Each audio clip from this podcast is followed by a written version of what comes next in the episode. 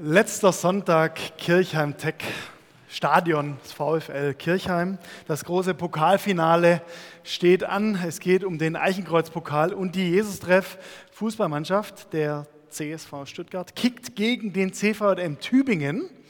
Und äh, es war die, ungefähr die 70. Minute des Spieles. Ähm, Ailton Werner war schon ausgewechselt worden, weil seine alten Knochen ihn nicht mehr länger trugen. Und so saß ich also draußen auf der Bank und ähm, sah in die Gesichter unserer Kicker, die da halt auch noch so saßen. Es stand 2 zu 2 und es war noch vielleicht so eine Viertelstunde zu spielen. Jungs alle ein bisschen verbissen geguckt.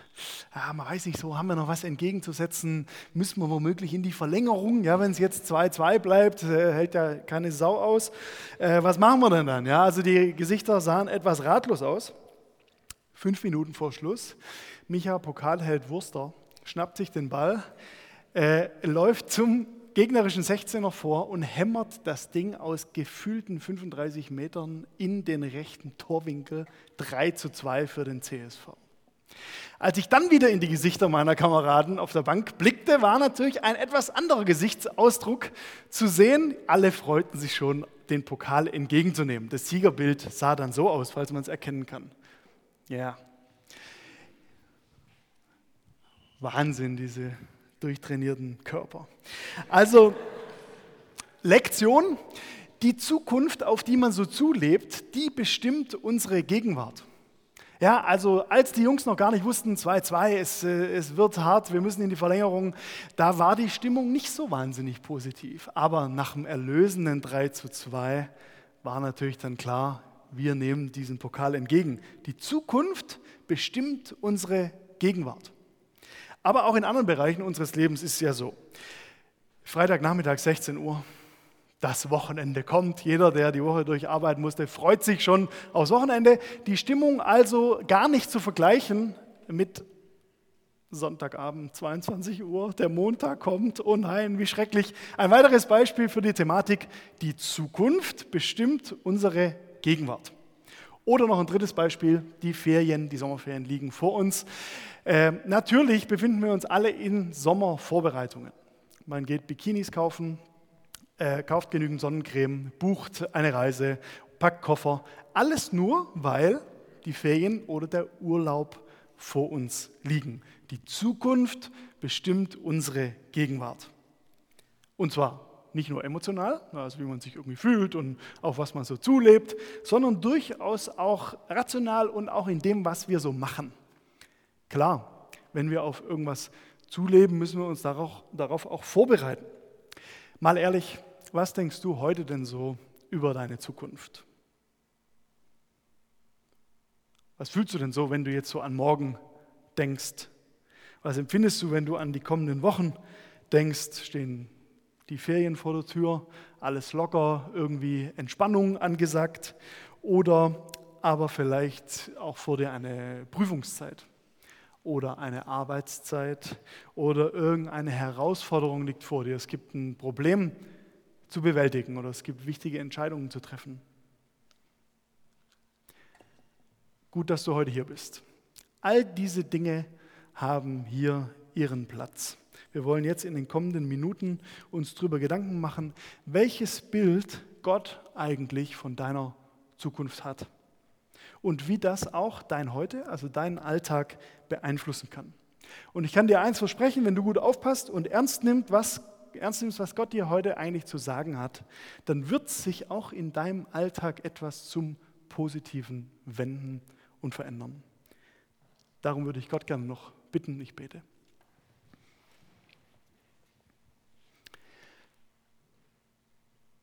Gott, danke, dass du was mit uns zu tun haben möchtest dass du uns was zu sagen hast und dass wir dir begegnen können.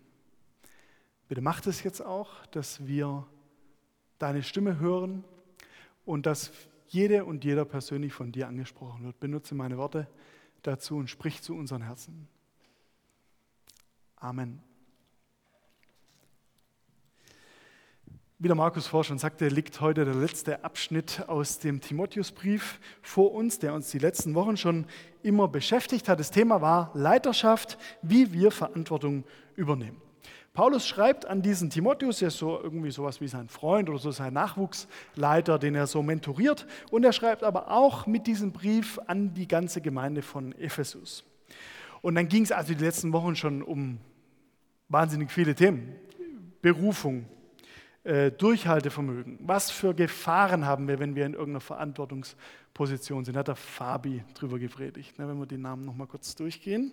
Äh, dann ging es um die Verantwortung von Leitern oder auch die Verantwortung von uns, die wir geleitet werden. Hat der Corny auch darüber gesprochen, dass wir so eine eigenverantwortliche Freiheit haben, dass wir reif und mündig werden sollen als Christen und Verantwortung übernehmen. Dann ging es um äh, einige Ratschläge für diesen Dienst im Reich Gottes. Da haben wir zum Beispiel die Dina dazu gehört, die hat uns so einen coolen Bibelleseplan mitgegeben vor zwei Wochen. Vielleicht ist der eine oder andere noch dran. Und dann letzte Woche hat der Martin darüber gesprochen, dass es auch eine Verantwortung für uns gibt, für Verantwortliche. Also wie wir auch mit unseren Leitern umgehen können und wie wir sie unterstützen können.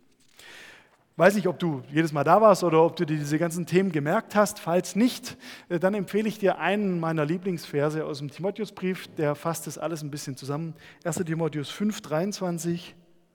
Trinke nicht mehr nur Wasser, sondern nimm ein wenig Wein dazu, um des Magens willen und weil du oft krank bist. Ja? Also 1. Timotheus 5, 23 kann man sich mal merken. Betonung liegt aber auf ein wenig Wein. Okay? Jetzt, wie dem auch sei, was bei all diesen Themen deutlich wurde, als es so um diese Verantwortung, um die Leiterschaft ging und so, äh, da war immer der Punkt, alle tragen eigentlich Verantwortung. Und Gott möchte, dass wir auch Verantwortung übernehmen für unser Leben, für unser Umfeld, für unsere Gemeinde und für diese Menschen, mit denen wir was zu tun haben. Und heute kommt jetzt also in diesem letzten Abschnitt ähm, der Abschluss des ersten Timotheusbriefs und Paulus gibt abschließend so einige seelsorgerliche Ratschläge an seinen Nachwuchsleiter Timotheus. Und wir lesen diese Verse jetzt äh, im ersten Timotheusbrief Kapitel 6, die Verse 11 bis 16. Wer seine Bibel dabei hat, möge sie aufschlagen. Ich lese aus der Übersetzung von das Buch, also 1 Timotheus 6, 11 bis 16. Da heißt es folgendermaßen. Du aber, du Mensch Gottes, bemühe dich intensiv um ein Leben in Gerechtigkeit, in der Ausrichtung auf Gott, im Vertrauen, in der tatkräftigen Liebe, der geduldigen Ausdauer und der Sanftmut. Kämpfe im guten Wettkampf des Glaubens und ergreife das ewige Leben. Dazu hat Gott dich berufen.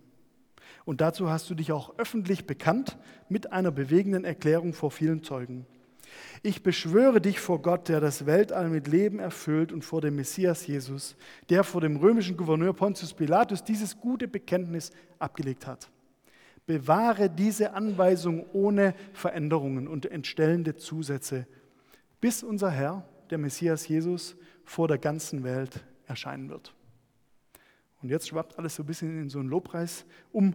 Äh, Paulus geht richtig ab. Zur richtigen Zeit wird er der hochzupreisende und alleinige Machthaber, der König aller derer, die als Könige herrschen und Herr aller Herrschenden, dieses Ereignis ans Licht bringen.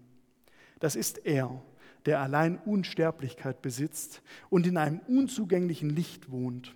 Er, den kein Mensch je gesehen hat und sehen kann. Ihm sei die Verehrung und die Macht in die Ewigkeiten hinein. Amen. Paulus erinnert Timotheus an die Zukunft. Denn die Zukunft bestimmt schon unsere Gegenwart. Und ich glaube, manchmal auch ganz gut für uns, und ich lade dich heute ein, guck doch einfach mal ein ähm, bisschen genauer an, auf was du eigentlich in deinem Leben als Jesus-Nachfolgerin oder Jesus-Nachfolger zulebst. Paulus erinnert hier Timotheus an die Zukunft, auf dass sie seine Gegenwart bestimmen möge. Welche Zukunft malt er ihm und uns hier vor Augen? In dem einen Vers heißt es, bis unser Herr, der Messias Jesus, vor der ganzen Welt erscheinen wird. Wir laufen auf einen großen Zielpunkt der Weltgeschichte zu. Der große herrliche Tag, wenn Jesus ein zweites Mal sichtbar für alle Menschen auf dieser Erde wiederkommen wird. Und was gehört zu dieser gewaltigen Zukunft? Sie wird zu 100 Prozent gut sein. Gott vollendet die Welt und er führt diese wundervolle Wiedervereinigung zwischen ihm und den Menschen herbei. Er überwindet ein für alle Mal alle Folgen der Sünde, des Leids, der Angst, der Trauer.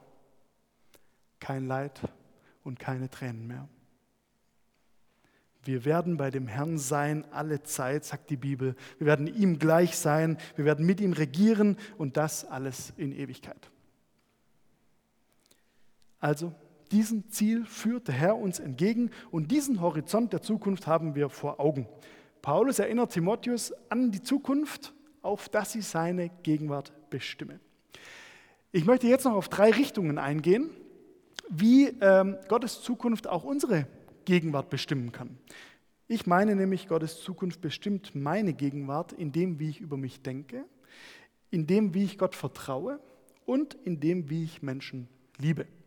Werden wir gleich merken, wenn wir den Text genauer angucken. Erster Punkt, Gottes Zukunft bestimmt meine Gegenwart in dem, wie ich über mich denke.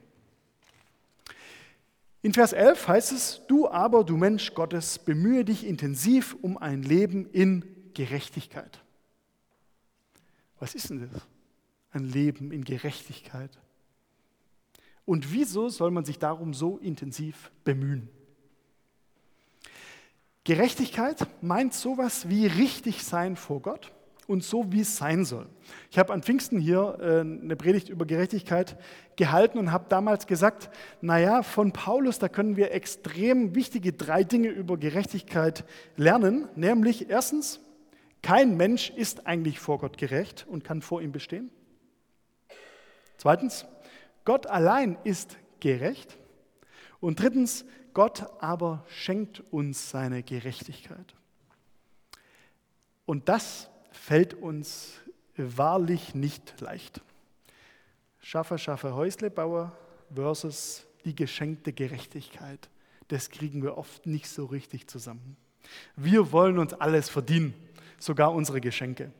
Meistens wollen wir selber irgendwie gerecht sein und richtig sein oder richtig werden. Dann sind wir oft selbstgerecht. Und was kommt dabei raus? Ein rechter Scheiß. Wir krampfen uns einen ab, wir schuften uns einen ab, um Gott zu gefallen. Kennst du das? Ich glaube, es ist eine falsch verstandene Gerechtigkeit, die wir dann leben. Wir können nicht selber richtig werden, so arg wir uns auch anstrengen. Die Gerechtigkeit wird uns geschenkt. Aber warum steht denn jetzt hier bemühen? Warum sollen wir uns jetzt bemühen, wenn wir die Gerechtigkeit doch geschenkt bekommen? Noch brutaler hört sich in der Luther-Übersetzung an. Da steht in diesem Vers: Jage aber nach der Gerechtigkeit. Jagen, abhetzen, hinterherhetzen, irgendwie verwirrend. Aber wenn man es sprachlich genauer anguckt, dann trifft dieses Wort jagen nicht den Sinn, wie wir zur Gerechtigkeit kommen. Es handelt sich jetzt bei Gerechtigkeit ja nicht um ein bewegliches Ziel, dem wir so hinterher jagen, das wir irgendwie nie erreichen, sondern wir müssen es eher mit einem Bild äh, verstehen, was die Jungs damals relativ gut kannten, Leichtathletik. Bei Leichtathletik läuft das Ziel nicht weg, ja, sondern das Ziel ist relativ fest und wir sollen durchlaufen. Beispiel, im Jahr 1995, äh, man glaubt es kaum, habe ich Leichtathletik-Abitur gemacht. Ich hatte damals noch einige Pfunde weniger auf den Knochen und äh, kürzere Haare. Und dann haben wir also vor dem Leichtathletik-Abi äh, trainiert wie die Verrückten. Also wir wussten, okay, da gibt es also so einen Vierkampf zu machen, man musste 1000 Meter rennen, noch eine Kurzstrecke, 100 Meter, da musste man einen Weitsprung machen und dann noch Kugelstoßen. Ja, und dann war relativ klar, okay, es gibt da halt so Tabellen und so, und da kann man gucken, mit was man dann 15 Punkte bekommt und so. Und dann haben wir trainiert wie die Verrückten. Wir haben trainiert nicht, weil wir einem Ziel nachjagten, das wir nie erreichen konnten. Nee, nee, wir sind ja beim Training auch jedes Mal durchs Ziel gelaufen. Also beim 100-Meter-Sprint läuft man jedes Mal durchs Ziel. Aber wir haben trainiert und wir haben geübt, um uns daran zu gewöhnen, unsere Muskeln, unser Hirn, unsere Sehnen, unsere Nerven, um uns daran zu gewöhnen, wie das ist, durchs Ziel zu laufen. Wir sollen üben, Gottes Gerechtigkeit gelten zu lassen. Wir sollen trainieren, dass wir Gottes Gerechtigkeit glauben und nicht unserer Selbstgerechtigkeit. Gottes Gerechtigkeit heißt, ich bin zu 100% geliebt, ohne Anstrengung. Und ich glaube, das muss man trainieren. Und danach muss man jagen, damit wir Gottes Gerechtigkeit glauben können und uns entspannen können. Wir laufen auf diese hoffnungsvolle Zukunft Gottes zu und dürfen heute schon gut über uns denken. Jesus hat schon alles getan. Punkt. Der Hebräerbrief sagt in diesem Sinn, lasst uns laufen mit Geduld in dem Kampf, der uns bestimmt ist, und aufsehen zu Jesus, dem Anfänger und Vollender des Glaubens. Anfänger, Vollender. Jesus ist alles. Und ich möchte dir das heute mal zusprechen. Vielleicht hat zu dir mal irgendjemand in deinem Leben gesagt, es genügt nicht. Jesus sagt, ich bin genug für dich. Oder vielleicht hat irgendjemand mal zu dir gesagt, es ist nicht gut, wie es ist. Jesus sagt aber, du bist gut, so wie du bist. Und vielleicht hat auch jemand mal zu dir gesagt, du wirst es nie zu etwas bringen. Jesus sagt, es ist vollbracht. Ich habe es schon vollgebracht für dich. Ich glaube, dieses Denken müssen wir einüben. Paulus will, dass unser Bild von der Zukunft unsere Gegenwart prägt in dem, was wir über uns denken. Zweiter Punkt. Gottes Zukunft bestimmt meine Gegenwart in dem, wie ich Gott vertraue. Guck nochmal Vers 11 an. Da steht, du aber, du Mensch Gottes, bemühe dich intensiv um ein Leben in Gerechtigkeit, in der Ausrichtung auf Gott im Vertrauen. Der Blick in die gute Zukunft Gottes lädt dich also ein, ihm ganz zu vertrauen. Leichter gesagt als getan, ich weiß. Ich möchte euch ein Beispiel von mir erzählen, wie das äh, für mich vor zwei Wochen war. Ich bin ja von Beruf Musiker, das heißt, ich arbeite auch mit meinem Freund Winfried zusammen im äh, sogenannten Highlands Studio. Da nehmen wir also viele CDs auf und machen so diverse Produktionen. Ähm, und vor zwei Wochen hatten wir also den Auftrag, eine neue äh, CD so mit christlicher Musik aufzunehmen, die heißt Feiert Jesus Power Praise. Yeah. Und äh, dann haben wir das also geplant und haben Songs rausgesucht und haben Leute angefragt, die da mitspielen und es sollte eine Live-Aufnahme sein. Und dann waren wir also vor zwei Wochen auf dem CVM Baden-Treff in Karlsdorf, hatten alles vorbereitet, die Musiker waren alle schon da, Donnerstagabend haben wir uns getroffen, Freitag sollte dann die Aufnahme starten und wir hatten die Flo und den Thomas eingeladen, dass die singen. So ein äh, Musiker-Ehepaar aus Köln. Und ähm, war also alles soweit mal ganz cool. Wir waren da, die Technik stand, der Olli Mack hat uns aufgenommen. Ist der gerade da? Nee, der schläft noch. Okay, also äh, auf jeden Fall kamen wir dann da ein in Karlsdorf und es war alles soweit okay. Problem, Donnerstagabend saßen Winnie und ich dann so vor dieser Halle und Winnies Handy klingelte. Und dann war da der Thomas dran, der singen sollte und ähm, flüsterte so ein bisschen ins Telefon rein, hey Leute, ich bin gerade im Krankenhaus, die geben mir Morphium, ich fühle mich wie in der Ewigkeit. Naja, wir haben nicht gelacht. Ja?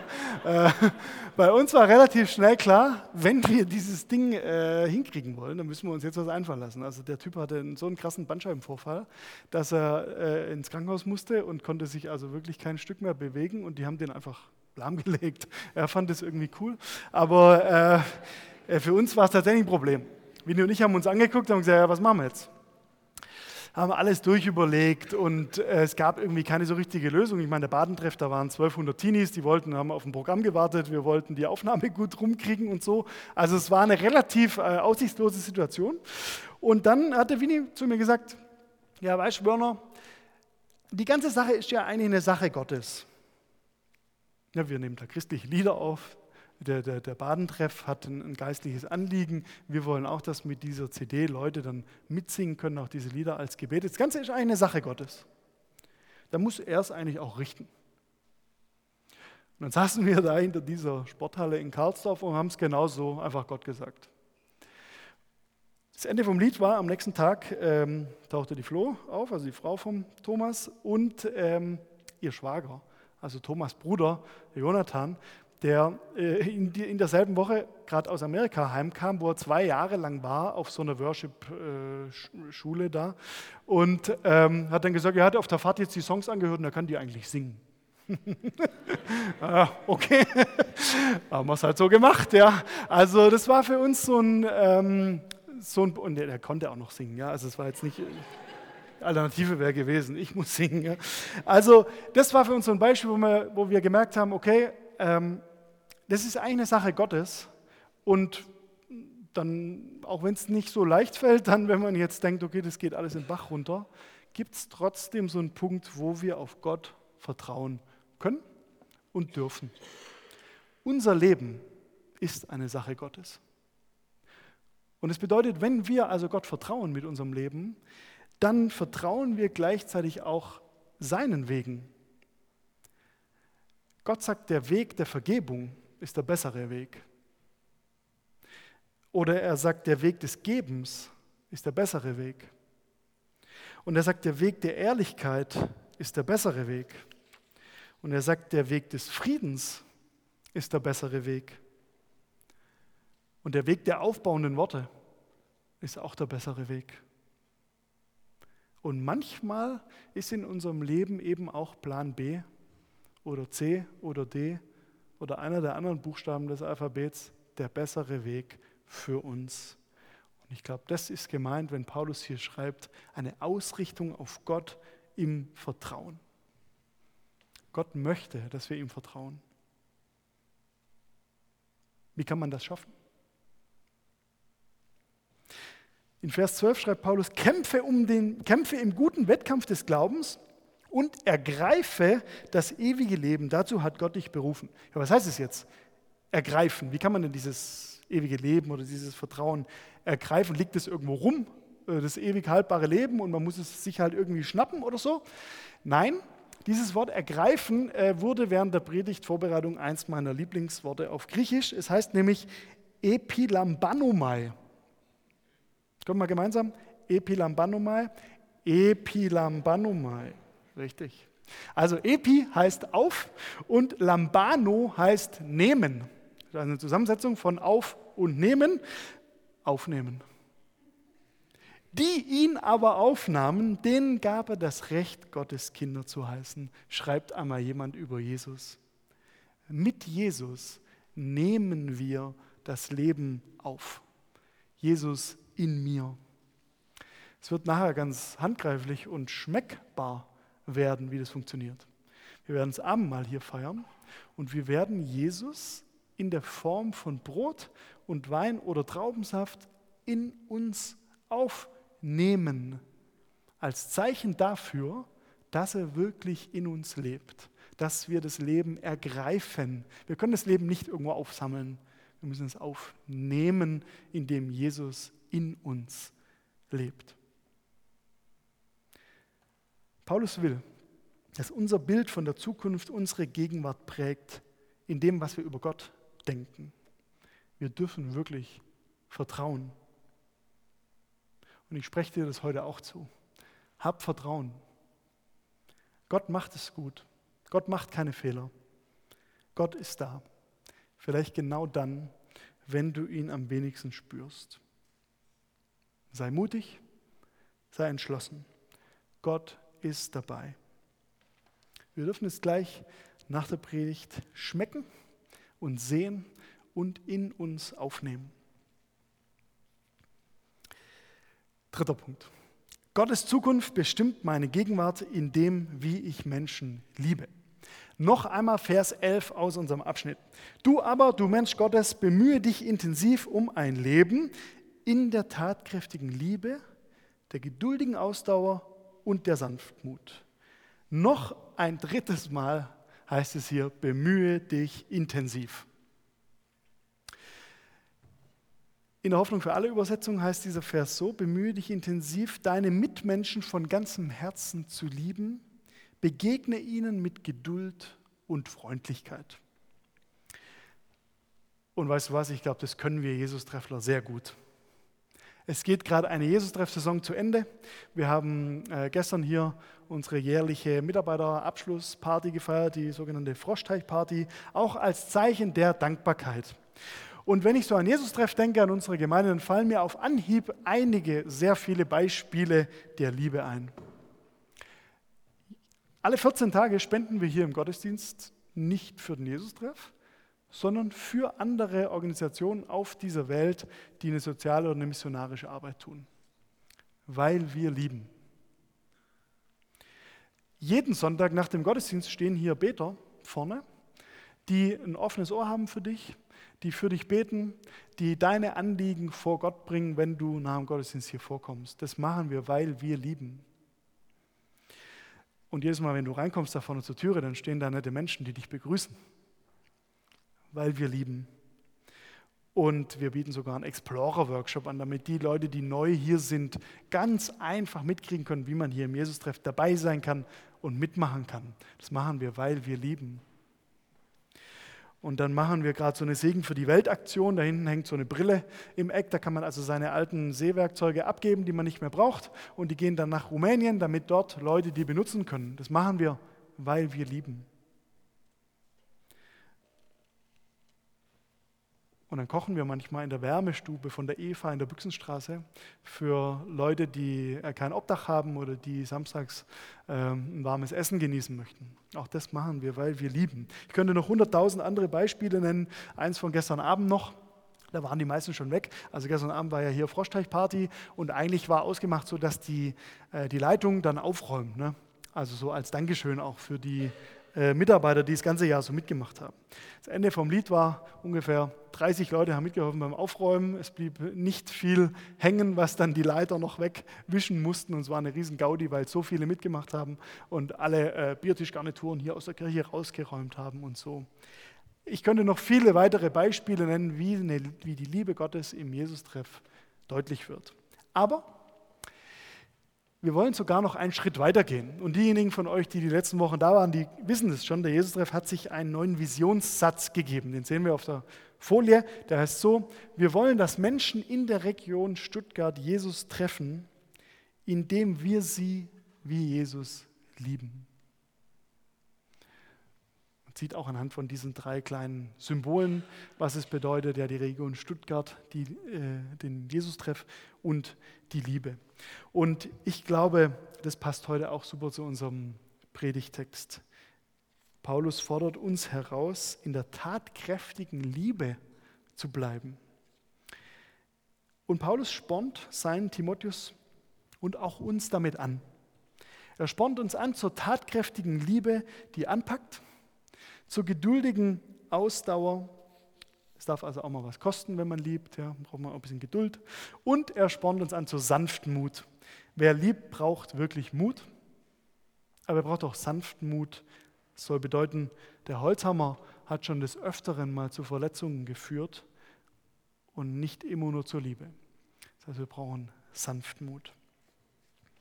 Und äh, wenn man jetzt so hört, okay, Jesus trifft Vision und so, Riesensatz und das nehmen wir uns jetzt so vor, dann denken wahrscheinlich ganz viele von euch jetzt äh, gleich an große Räder, die wir jetzt drehen möchten. Ja, also wir wollen jetzt irgendwie wahnsinnige äh, Liebesdinge tun in Stuttgart und in der Region.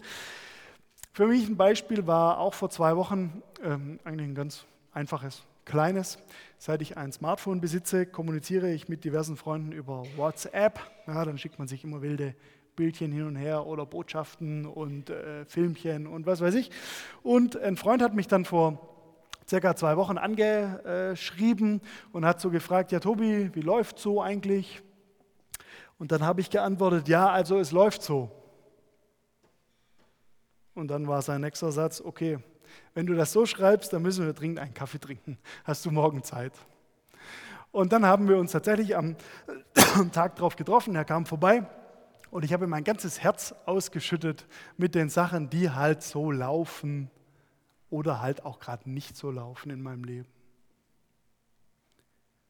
Und er hat zugehört und hat sich Zeit genommen und es war total befreiend für mich. Das ist für mich eigentlich ein, ein stinkeinfaches Beispiel von tatkräftiger Liebe, geduldiger Ausdauer und Sanftmut. Ich brauchte eigentlich keine großen Ratschläge oder Tipps, sondern ich brauchte eigentlich nur ein offenes Ohr. Ich brauchte einen Freund, der zugehört hat und der geliebt hat. Also vielleicht ist Lieben gar nicht unbedingt so ein großes Rad, an dem wir drehen müssen, aber vielleicht setzt Liebe irgendwas in uns in Bewegung, Ich bin mir sicher, es gibt in deinem Umfeld jemanden, der dich braucht.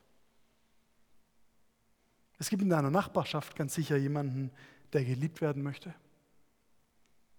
Und es gibt sicher auch jemanden, den du noch nie gefragt hast, hey, wie geht es dir eigentlich wirklich?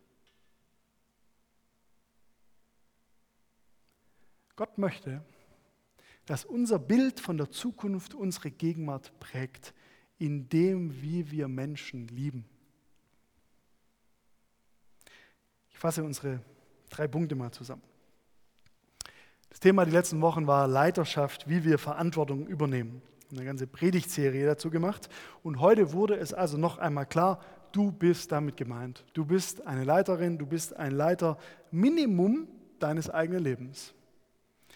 Und du solltest heute jeden Grund haben, froh in die Zukunft zu schauen. Es gibt Hoffnung, es gibt Grund zur Zuversicht und der Blick Gottes in diese positive Zukunft, der bestimmt meine Gegenwart, in dem, wie ich über mich denke. Übe das Leben in Gerechtigkeit. Du bist über die Maßen geliebt. Zwischen Gott und dir ist alles okay. Und diese positive Zukunft bestimmt auch deine Gegenwart in dem, wie du Gott vertraust.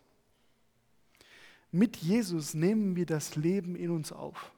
Gleich ganz handgreiflich und schmeckbar im Abendmahl. Und Jesus möchte, dass wir vertrauen. Und der Blick in Gottes positive Zukunft, der bestimmt meine Gegenwart auch in dem, wie ich Menschen liebe. Paulus fordert uns auf, tatkräftig zu lieben. Wie kann es in der kommenden Woche bei dir konkret werden? Vielleicht wäre ein guter Tipp, fang einfach mal klein an und gib nicht auf. Ich schließe. Vielleicht fragst du dich schon seit Anfang an, ja, Tobi, das stimmt doch nicht, dass die Zukunft unsere Gegenwart bestimmt. Bei mir ist eigentlich ganz anders. Ganz oft ist es doch so, dass unsere Vergangenheit unsere Gegenwart bestimmt. Weil ich früher mal was verbockt habe, habe ich jetzt das Problem.